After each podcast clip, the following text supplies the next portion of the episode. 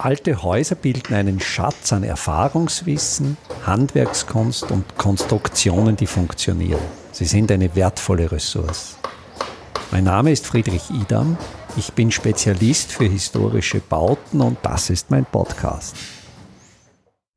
Am Rand eines Vortrags über Simple Smart Buildings, der im März 2020 im Größerer Handwerkhaus stattfand, sprach die Radiomacherin Erika Breisel vom Freien Radio Salzkammergut mit Günter Kein und Friedrich Idam über die verschiedensten Aspekte des Projekts Simple Smart Buildings. Dabei ging es um verschiedene historisch bewährte Materialien, es ging aber auch um soziale Konzepte des gemeinsamen Bauens, des gemeinsamen Arbeitens.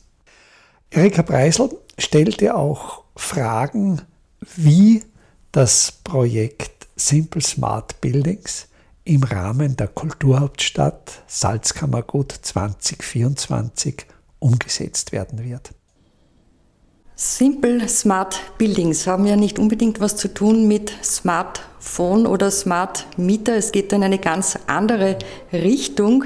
Wie kann man denn Smart Buildings charakterisieren? Wie kann man die Bedeutung dieser Art des Bauens beschreiben?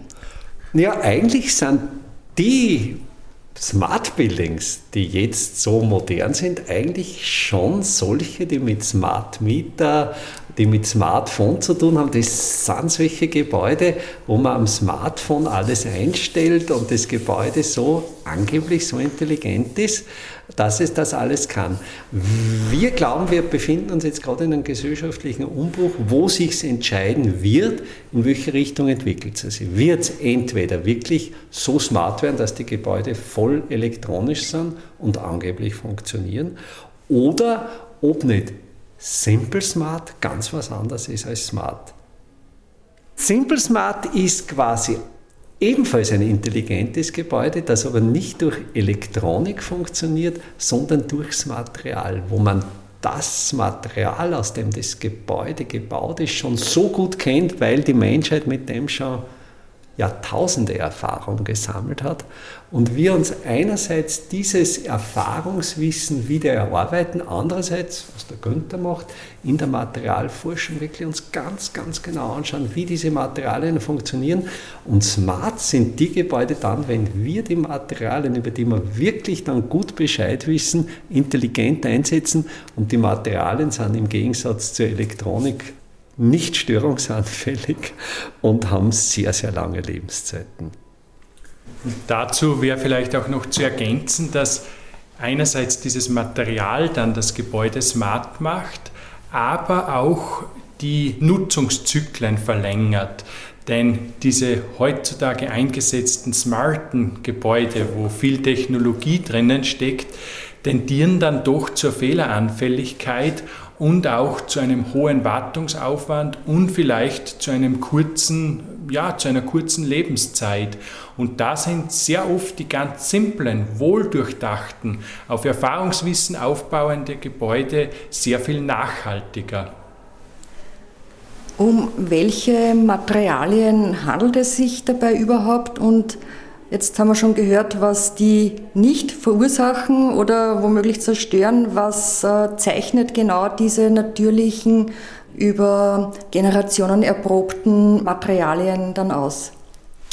Ich denke, der wichtigste Aspekt ist ihr natürliches Vorkommen und ihre regionale Verfügbarkeit. Denn früher waren die Menschen eingeschränkt. Sie konnten Materialien nicht über weite Strecken transportieren und so verwendeten sie zum Bauen, was da war. Und in unserer Region ist das vor allem Holz, ist es Stein, Naturstein, ist es Lehm, ist es Kalk als Bindemittel, wir haben dann noch ganz spezielle regionale Materialien wie zum Beispiel Moose beforscht. Wir sind draufgekommen, eine ganz spezielle Moossorte, das sogenannte Torfmoos, wurde in der Region Salzkammergut über Jahrhunderte als universeller Dichtstoff verwendet. Also einerseits um Holzboote, Fuhren, Zielen, Blätten abzudichten, andererseits aber auch um Bauwerksfugen abzudichten. Wir haben in der Gosau beim Blockbau äh, Dorfmoosabdichtungen gefunden, die aus der Zeit von 1750 stammen und immer noch funktionieren. Und jetzt kommt's. Dieses Torfmoos wird jetzt in, äh, vor allen Dingen in Norddeutschland beginnend im großen Stil wieder dazu eingesetzt, um trockengefallene Moorflächen, die wieder vernässt werden, wieder zu kultivieren. Also einerseits wird diese Pflanze als CO2-Binder eingesetzt, funktioniert irrsinnig gut, wenn diese Torfmoorflächen wieder leben. Andererseits wird es geerntet und fällt in großen Mengen an. Also es ist ein Rohstoff, der einerseits in großen Mengen jetzt wieder verfügbar ist. Bisher wird der nur kompostiert. Wir wissen aus dem historischen Erfahrungsschatz, man kann ja mit dem was viel, viel höherwertiges machen. Und in dem Bereich haben wir schon an der HTL in Heustadt ein, ein Projekt gemacht, wo wir erste Versuchsreihen auch mit wirklich konkreten bauphysikalischen Messergebnissen, wo wir wirklich belegen konnten, dass dieser Dichtstoff Dorfmoos in einer Liga mitspielen kann, die thermisch gleichwertig ist mit einem BU-Schaum, ökologisch dem BU-Schaum natürlich weit überlegen ist. Ihr betreibt Forschungen eben und sammelt genauso Erkenntnisse, Erfahrungswissen aus vergangenen Zeiten, die sich äh, einfach bewährt haben.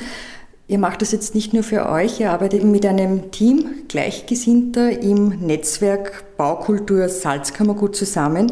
Welche Experten und welche Fertigkeiten oder welches Wissen treffen da zusammen? Ja, es sind vor allem Handwerker der verschiedenen Disziplinen, es sind Bauschaffende, Bautheoretiker, Architekten, es ist dabei ein Kulturwissenschaftler, den, den sozusagen das Erfahrungswissen und das strategische Sammeln und, und Bewahren interessiert. Und habe ich etwas vergessen? Nein, nein, es, und es ist natürlich auch, äh, das ist ja auch jetzt diese Zäsur, in der wir uns befinden. Also vielleicht nochmal um, um diese Smart Buildings Problematik.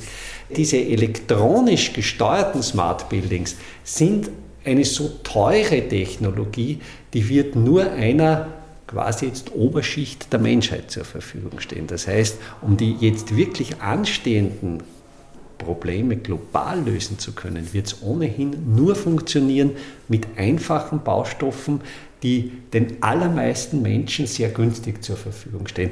Das wäre jetzt äh, die globale Sicht, aber ich glaube auch hier lokal verändert sich etwas im Bauwesen. Es ist jetzt so, dass die Preise, wenn man sich ein Haus baut, so hoch geworden sind, dass es sich für Normalverdiener eigentlich fast nicht mehr ausgeht, sich ein Haus bauen zu lassen. Das heißt, wir brauchen auch hier wieder neue Muster und auch hier schauen wir auf das Erfahrungswissen, wie hat das in Krisenzeiten nach dem Ersten Weltkrieg, nach dem Zweiten Weltkrieg funktioniert, wie hat es in dieser Häuselbauerbewegung funktioniert, wie haben sich Menschen, wir haben sich Gleichgesinnte zusammengeschlossen, um gegenseitig einerseits im Selbstbau, andererseits in der Vernetzung, in Nachbarschaftshilfe sich Häuser zu bauen.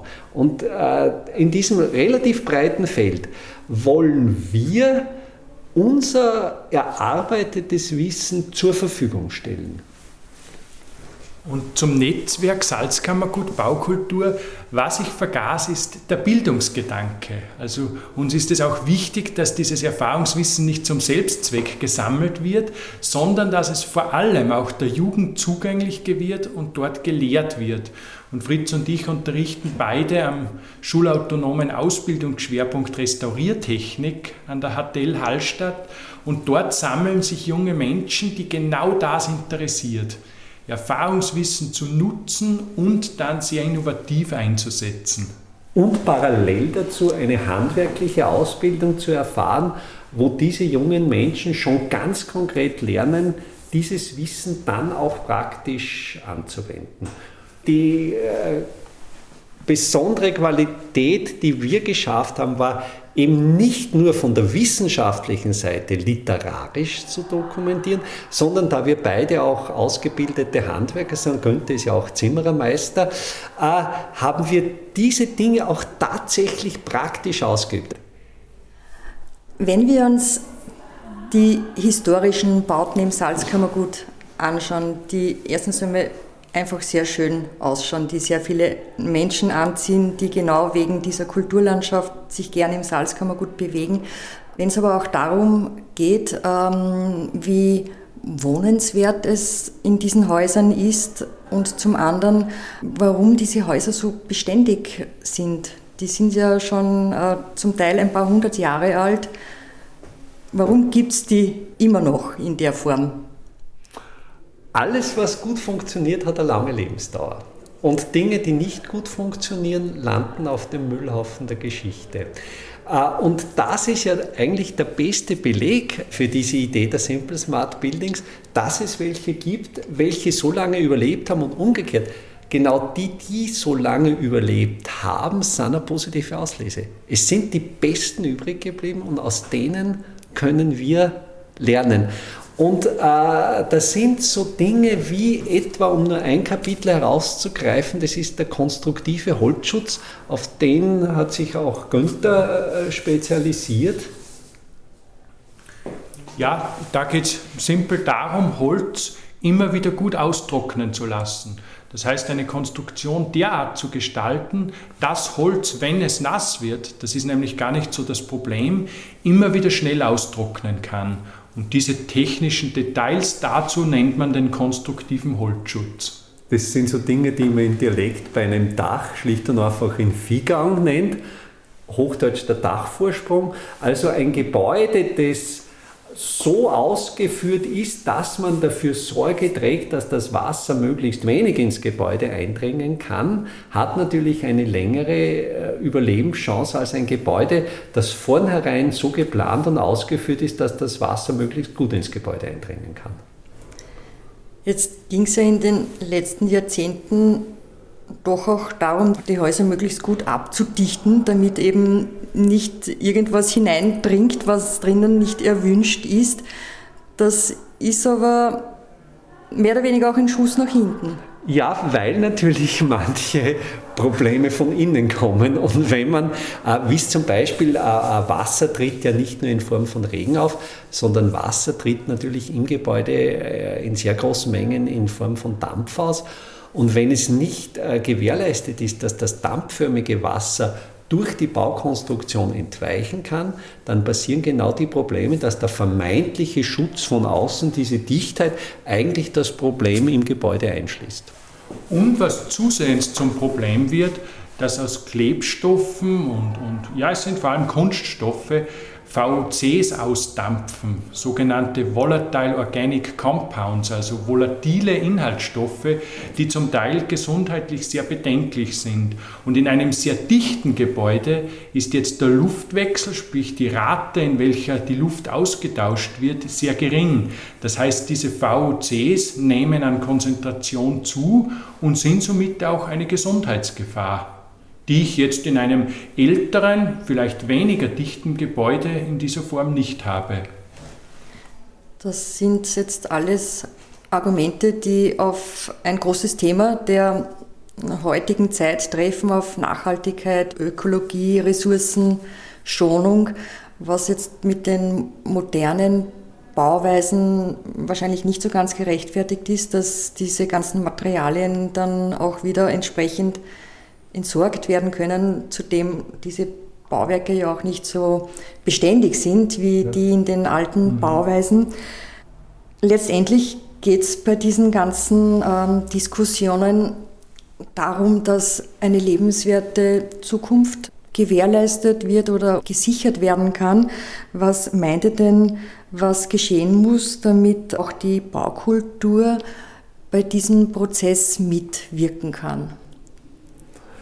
Ich glaube, das wird automatisch passieren durch einen generellen Gesinnungswandel in der Bevölkerung. Wenn die Entwicklung so weitergeht, wie es sich jetzt abzeichnet, dass immer mehr Menschen bewusst wird, dass wir uns ökologischer verhalten müssen, damit der Planet eine Überlebenschance bekommt, dass es einfach nicht sein kann, dass ein Gebäude nur noch eine Lebensdauer von 10 bis 30 Jahren hat. Also wir sprechen zum Beispiel bei Shopping Malls, sind wir bei 10 Jahren. Ja? Äh, es sind manche Wohngebäude 30, 40 Jahre, dann sind sie am Ende. Das werden wir uns auf lange Sicht nicht mehr leisten können.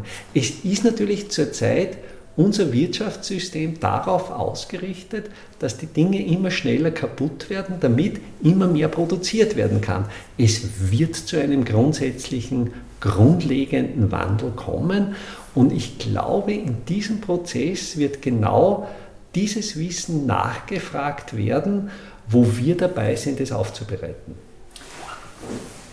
Ich denke, dass das Problematische ist, dass dieser, genau dieser Gesinnungswandel wahrscheinlich die Krisenerfahrung zuerst braucht, sei sie jetzt ökonomisch oder ökologischer Natur, aber die Menschen werden erst durch, durch eine Einschränkung oder einfach durch eine, eine Sackgassenerfahrung dann letztlich umschwenken. In der jetzigen Wirtschaftsform bin ich eher pessimistisch, dass die kritische Menge Menschen wirklich diesen Wandel vollzieht. Wie siehst du das, Fritz? Äh, ich sehe es optimistischer. Ja. Äh, jedenfalls äh, sehen wir unsere Arbeit auch in der Aufbereitung eines Plan Bs. Ich denke, wenn es dann erforderlich ist, sollte schon möglichst viel von diesem strategischen Wissen, wie man zum Beispiel ganz, ganz einfach, so wie an, anfangs erwähnt, von den wenigen lokal zur Verfügung stehenden Materialien trotzdem ein gutes Haus bauen kann. Und zu diesen materiellen Wissen und Strukturen auch die Sozialstrukturen. Das heißt, äh, wie funktionieren dann Systeme wie Nachbarschaftshilfe? Äh, welche neuen sozialen Formen? Und ich kann mir vorstellen, dass auch in einer Zeit der materiellen Krise diese positiven Gemeinschaftserfahrungen, also gemeinsam etwas zu schaffen, das kenne ich noch aus den Erzählungen meiner Eltern, äh, die in den 60er Jahren Haus gebaut haben, wie da noch viel zusammengeholfen wurde.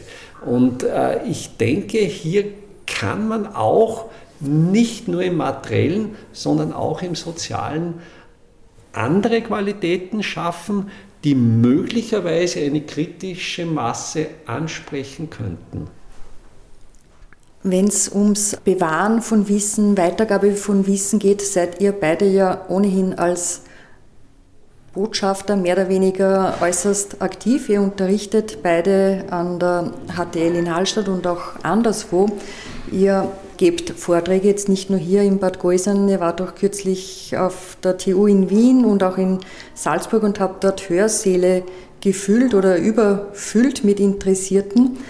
Und ein ähm, weiterer Schritt, der mit Ideen in euren Köpfen ist, die Eintragung ins Bitbook für die Kulturhauptstadt 2024.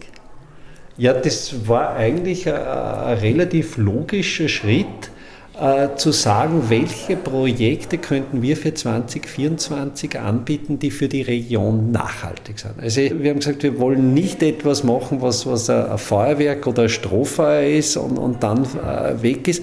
Und da ist es eben genau dieses Thema, dieses Verankern der Baukultur und wirklich äh, Strukturen zu schaffen, dass ein Gap äh, an Wissensverlust überbrückt wird und äh, dass das Erfahrungswissen, das wir jetzt gerade noch sammeln konnten, an die nächste Generation weitergegeben wird. Und da ist dran gedacht, im Rahmen von Vorträgen, aber vor allen Dingen auch im Rahmen von Workshops verschiedene Gruppen zusammenzubringen.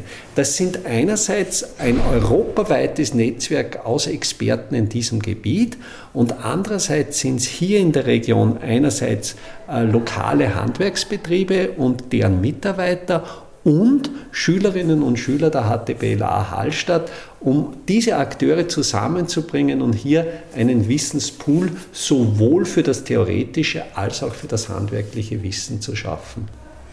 Und da war es uns dann auch wichtig, wirklich mit ja, einer niedrigen Schwelle hineinzugehen. So haben wir zum Beispiel beim Einreichungsprozess zur Kulturhauptstadt 2024 im Bereich Baukultur auch eine Schülerin eingeladen, die mit uns zusammen als Botschafterin aufgetreten ist. Und was ursprünglich als niederschwellig gedacht war, hat sich dann als hochqualitativ erwiesen. Also unsere Schülerin hat wirklich in einem perfekten Englisch der Kommission diese Ideen vorgetragen und die wirklich davon überzeugt, weil die gemerkt haben, es gibt hier in der Region junge Menschen, die das weitertragen wollen. Einfache, aber schlaue Handwerkstechniken können Sie jetzt auch in der Praxis erlernen. Im Rahmen der Kulturhauptstadt Europas 2024 Bad Ischl bieten wir Ihnen im Salzkammergut heuer Workshops zu Arbeitstechniken der Simple Smart Buildings an. Es wird dabei ums Kalkbrennen, Kalklöschen und den gekonnten Umgang mit Kalkmörtel gehen.